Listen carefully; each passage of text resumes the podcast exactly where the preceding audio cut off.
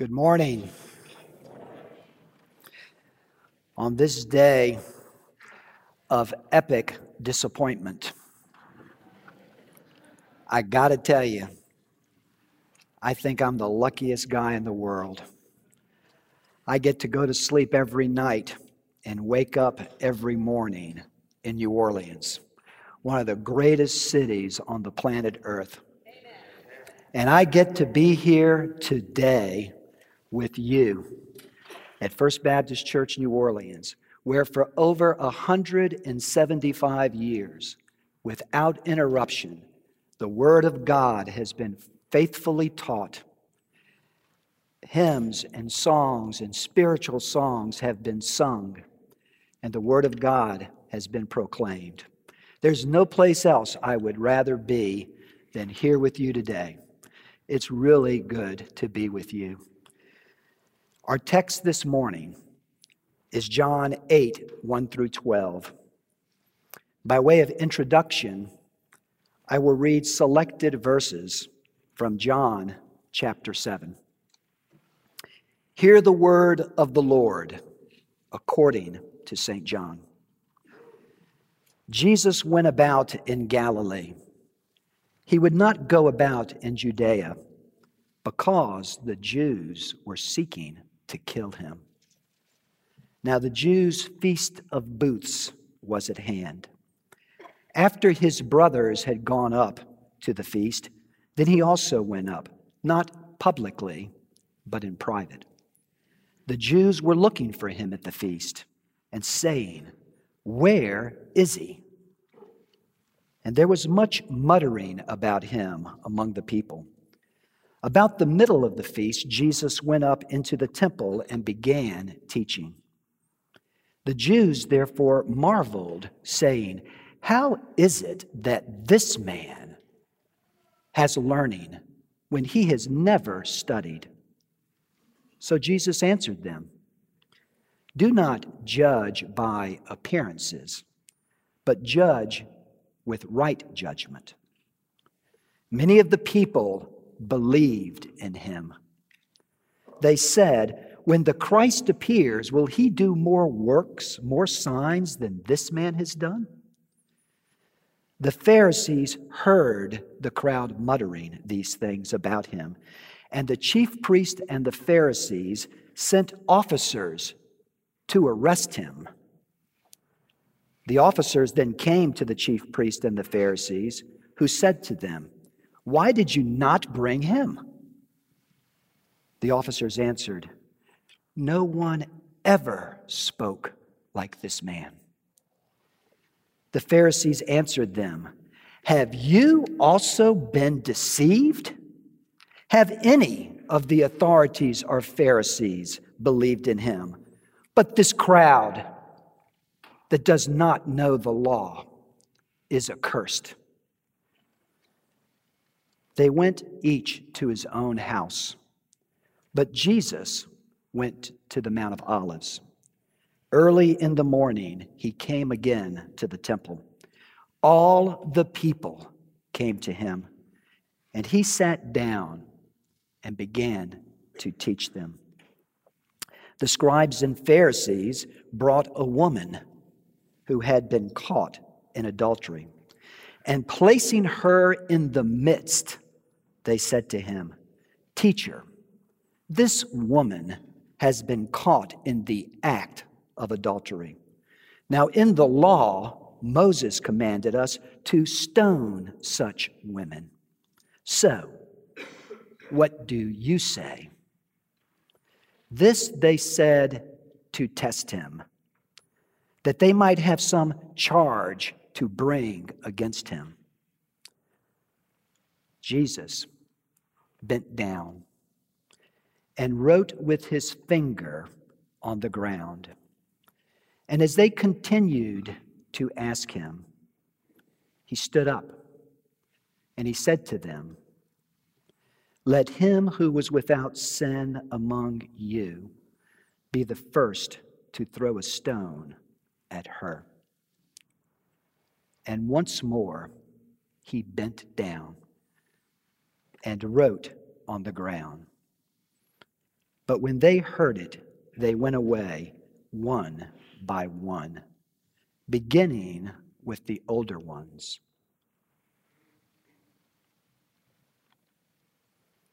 And Jesus was left alone with the woman standing before him.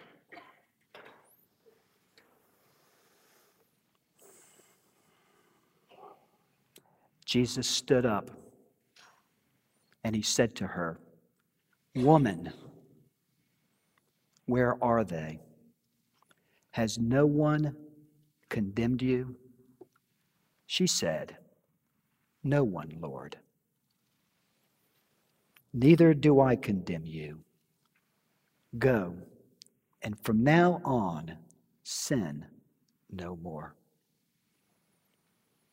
Again, Jesus spoke to them, saying, I am the light of the world.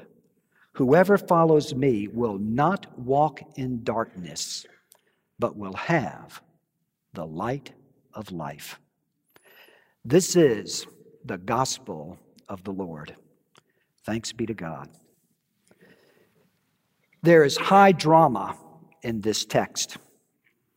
A culture war is raging fundamentally different visions for the future, the hope of Israel, are being openly advocated. Irreconcilable truth claims are being made about God and godliness. All sides are claiming the support of Holy Scripture. Loyalties are clashing. A nation hangs in the balance. Passions are in full flame. Traps are set. People are willing to die for their beliefs. Some are willing to kill. This gospel story takes place during a festival, making it all the more familiar to us. It is so lustfully human. Into this drama, God speaks, and there was light. Let us pray.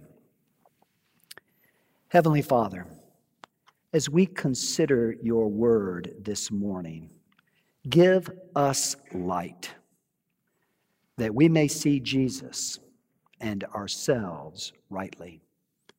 We make this prayer in his name and for his glory. Amen. To better see Jesus in this passage, let's take a moment to look at the two groups and the two people that compose the scene.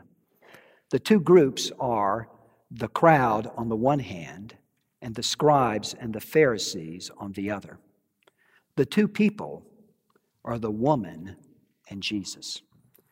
What do we know about the crowd? At the end of chapter 7, the Pharisees make clear what they thought. This crowd that does not know the law is accursed. The word translated here, this crowd, literally means the people of the land. It was a pejorative, a derisive term. It came to mean religiously negligent Jews who either did not know the scribal laws or who, knowing them, were indifferent to keeping them. They were non practicing Jews. Their number included the poor, the uneducated, common laborers whose work made it difficult for them to keep the many religious laws governing daily life. The religious leaders had contempt for the people of the land practicing Jews were to have nothing to do with them. The Pharisees had the same contempt for Jesus. We hear it in the text. How is it that this man has learning when he has never studied? Unlike the scribes and Pharisees, Jesus treated the people of the land with respect and understanding. He was a Jew of the common people. He spoke their familiar dialect. He drew his figures of speech and parables from their common experiences. the crowd was drawn to Jesus not just by what he said, but by how he said it. Mark tells us the crowds were all so amazed by his teaching that they exclaimed, Whatever is this? It is new teaching with authority behind it. The inclusiveness of Jesus drew people to him as well. He appears unaware of the boundaries that hemmed in ordinary people. He was as comfortable with a learned rabbi like Nicodemus as with the questionable woman of Samaria. With unembarrassed ease, he ate with Simon the Pharisee and with tax collectors and sinners. In a time when society limited social interaction between men and women, Jesus interacted with both on equal terms. Respectable women like Martha and Mary could have kitchen table conversation with Jesus. And disreputable women sought him out as if they somehow understood that he would understand and befriend them. He was a loyal Jew, yet he memorialized a Samaritan as his example of love. And in a Roman centurion, he found more faith than he found in Israel. Common folk appreciated Jesus' open heartedness. He welcomed all sorts and conditions of men and women. The crowd loved Jesus. John records that a multitude followed him and that the crowd once sought to take him by force and make him king. Mark tells us a great multitude from Galilee followed, also from Judea and Jerusalem and Idumea, and from beyond the Jordan, and from Tyre and Sidon, a great multitude, hearing all that he did, came to him. Jesus' popularity rating in Palestine was through the roof. He captured the public's imagination. Even after the religious leaders had decided to get rid of Jesus, Matthew tells us that he entered Jerusalem in triumph, while the crowds that went before him and that followed him shouted, Hosanna to the Son of David! Blessed is he who comes in the name of the Lord! Hosanna in the highest! Seeing how the masses embraced Jesus, John tells us that the Pharisees said to one another, See, you can do nothing. Look, the whole world has gone after him. The scribes and the Pharisees had an opposite response to Jesus. Whereas the crowds flocked to Jesus, the scribes and the Pharisees feared him. They were gravely concerned that the Jewish people would de identify as Jews and would be subsumed by the surrounding Greek culture. They were, they were convinced that their rigorous religious practices were the last line of defense against cultural assimilation. They were fighting for the survival of their people. For the scribes and Pharisees, religion required more than a genuine faith and high ethics. It required distinctive customs, habits, diet, and dress that would make a Jew different from all others, unmistakably a Jew. Then comes Jesus a widely popular teacher, disregarding their complex rules and regulations. Mark records Jesus telling the multitude, Nothing outside a person can defile them by going into them. Rather, it is what comes out of a person that defiles them. The Pharisees were outraged let his ideas catch on. Let a faith in God and right living become the essence of religion. Then what could possibly distinguish a godly Jew from a godly Gentile? They feared that Jesus' teaching could lead to the conclusion that neither circumcision nor uncircumcision has any value. And the only thing that counts is faith expressing itself through love, as the Apostle Paul would later write to the Galatian Christians. Jesus' teachings troubled the scribes and Pharisees, but his actions scared them even more. He called the nation to repentance. He cleansed the temple of its abuses. He opened the gates of salvation to common, despised folks. He gathered disciples, he sent them on mission. He was inaugurating a new age of righteousness.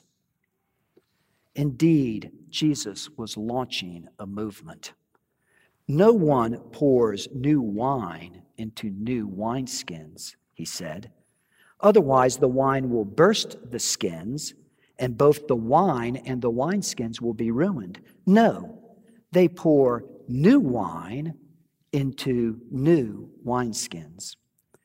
Both Jesus and the Pharisees wanted right living, but they were digging from opposite ends of the tunnel. The Pharisees were mainly focused on externally imposed rules and regulations, but Jesus, always concerned with individual persons, thought in terms of inward transformation. A good tree cannot bear bad fruit, he said, and a bad tree cannot bear good fruit.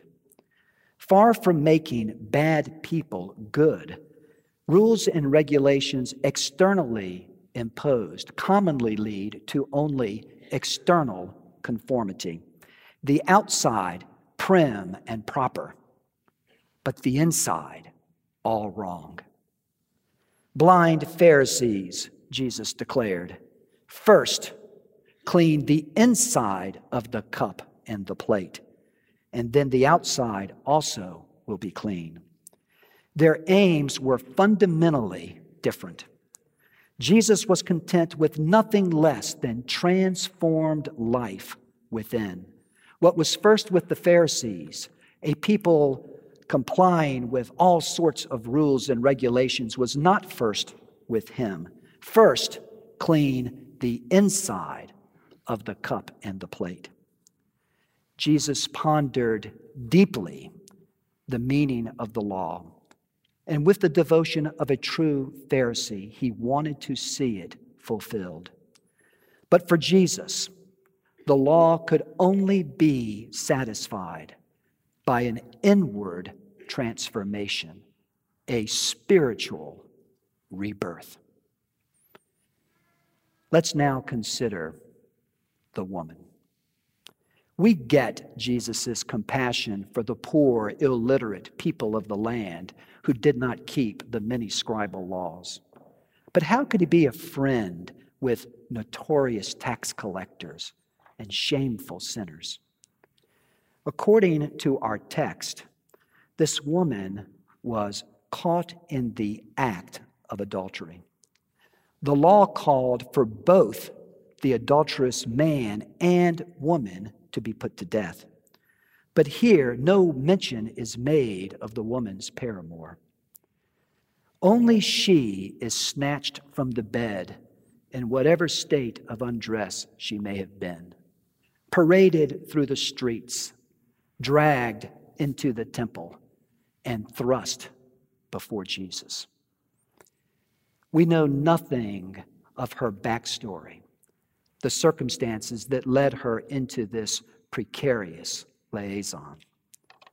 The few facts that we do have are charged with emotion. The Jews were seeking to kill Jesus. In making a grand display of this woman's sin, the scribes and the Pharisees intended to entrap Jesus. Puffed up with self righteousness and emboldened by an airtight case, they demanded a verdict from Jesus, hoping either to debunk his ministry of mercy if he sided with the law's death penalty, or alternatively, to expose him as a lawbreaker if he refused to apply the law. And what of the woman? How did the scribes and Pharisees see her? With eyes filled with adulteries, these men saw her as being so deliciously low. The perfect bait for their trap. She was guilty. They wanted her blood so they could discredit Jesus. The truth about this gospel story is hidden in an irony. May God give us light to see it. We sympathize with this woman. After all, who among us would want their private sins put on public display? Or perhaps your secrets are well hidden, like those of the scribes and Pharisees, and not at risk of being exposed. That's what a friend of mine thought until recently. Panicked, he called me. He had received a disturbing email from someone who had his password and who had included his password in the email. It read in part I'm going to cut to the chase. You don't know anything about me whereas I now know a whole lot about you. The sender claimed that he had been able to break into my friend's computer using some sort of malware and had been watching my friend's screen and had taken over his webcam. He also claimed that by doing so, he had put together a video of my friend watching pornography. Then the sender threatened to send the video to all my friend's contacts if he did not send him a nifty sum in Bitcoin. The threat of shame and disgrace horrified my friend. He later learned that this was a scam, but at the time, it seemed so very real. Christ does not intend for us, you or me, to go it alone with sin. On the other hand, Satan delights to get a man or a woman alone with their sin because he who is alone with his sin is utterly alone. We, as a community of Christians, routinely relate to one another as believers and as devout people. But rarely, if ever, do we relate to each other as the undevout, as sinners. We end up concealing our sins from ourselves and from the fellowship. We dare not be sinners. Consequently, we remain alone with our sin, living in lies and hypocrisy. The fact is that we are sinners, desperate sinners. James instructs us confess your faults to one another. Have you made little progress with habitual or private sin? When you pray, do you practice a form of self absolution, never dealing with the truth of your sin before God? The Christian discipline of confession before a brother or sister is a bulwark against secret, habitual sin. When you confess your sin discreetly and regularly to God through Christ, in the presence of a brother or sister, then your sin will take the weight and the gravity that, it, that belongs to it. Confession before a brother or sister will bring your sin into the light. Jesus said, Everyone who does evil hates the light and will not come into the light for fear that their deeds will be exposed. But whoever lives by the truth comes into the light, so that it may be seen plainly that what they have done has been done in the sight of God. This, my friends, is the mystery of the gospel, the misery of the sinner, and the mercy of God. This is the glory of the gospel, the misery of the sinner, and the mercy of God. As the scribes and Pharisees pressed Jesus for judgment against the woman, he scribbled in the dirt. The finger of God that had written the law on tablets of stone now wrote in the dirt. Words that caused the accusers to peel away one by one, returning to the dark corners of their unrepentant sins. An early manuscript has Jesus writing in the dirt the sins of each accuser, perhaps their own lustful desires and sexual failures. Do you see the irony? The men who dragged this woman from her bed thought that they were leading her to her deserved slaughter. But it is they, the hard hearted, self righteous accusers, who shrink back into the dark of their private sins. And it is the woman whose sin is exposed, who is left standing alone before Jesus, the light of the world.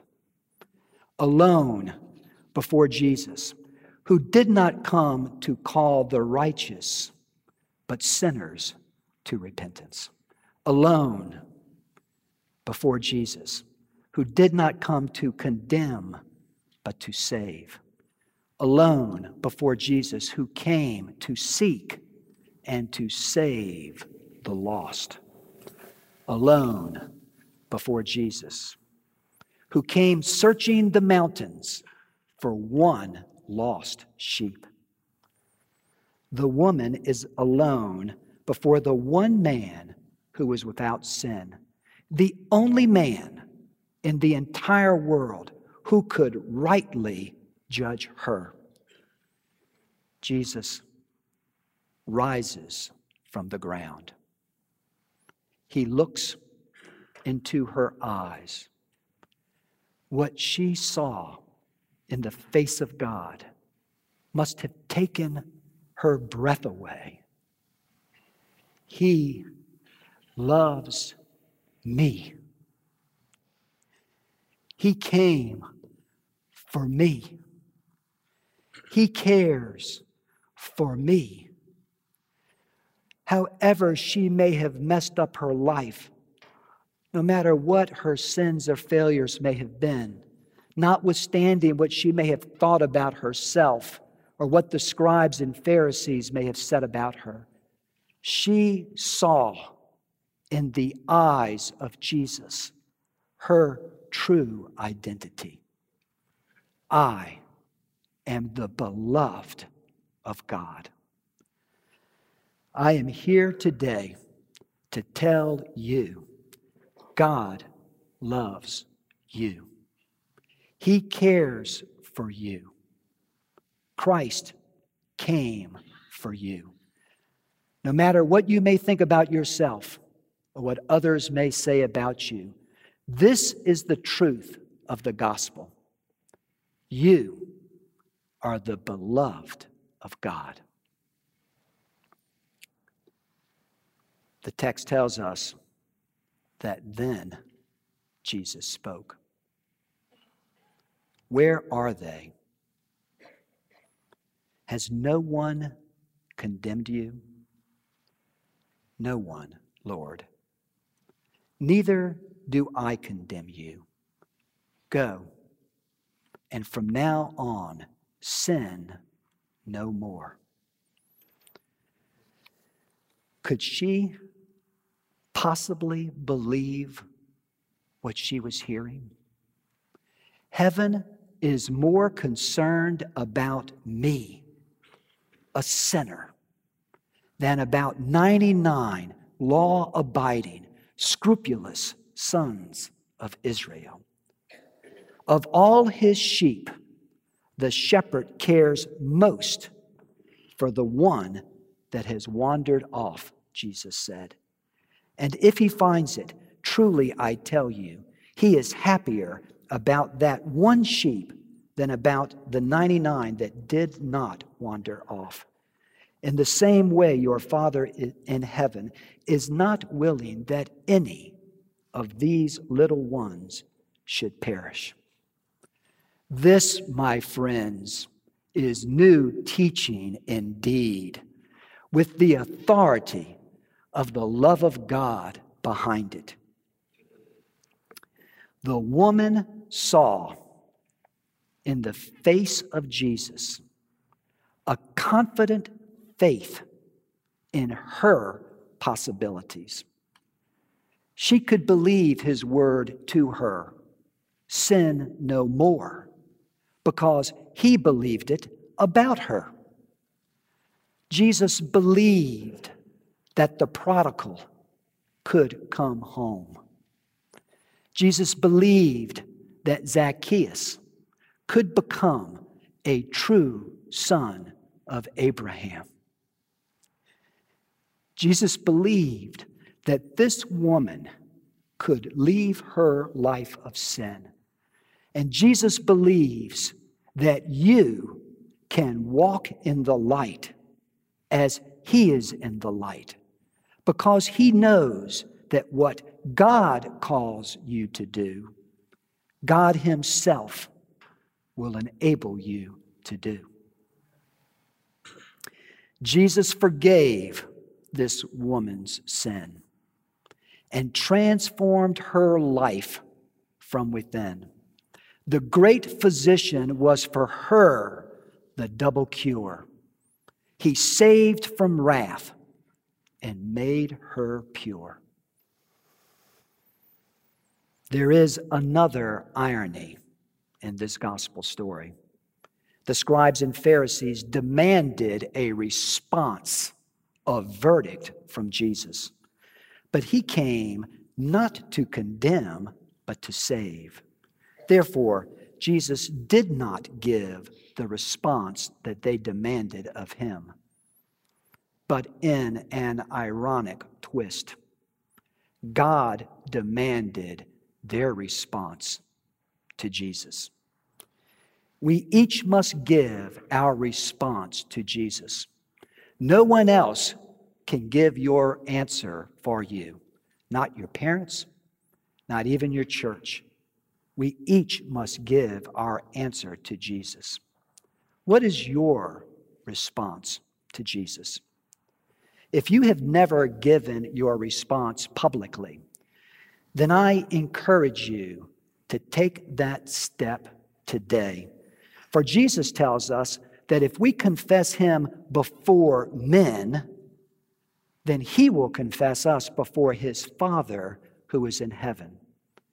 But if we resist the prompting of the Holy Spirit and do not confess Him before men, then He too will deny us before His Father. Come, please, in just a moment, and give your response to our ministers.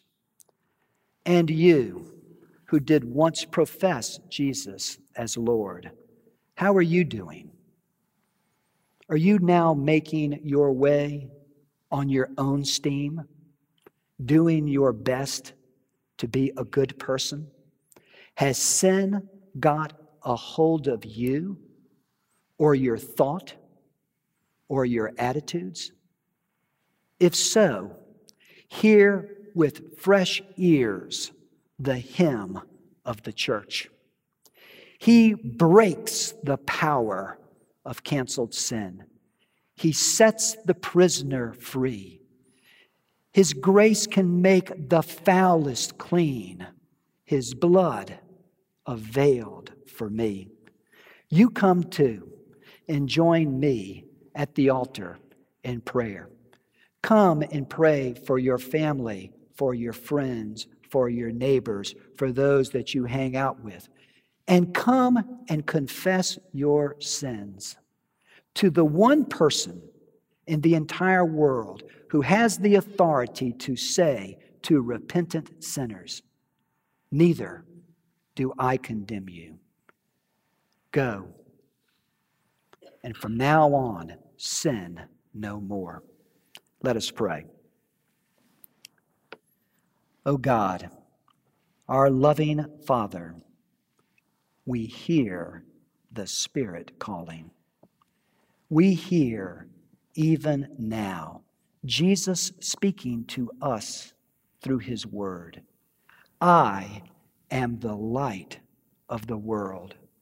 Whoever follows me will never walk in darkness, but will have the light of life. Amen.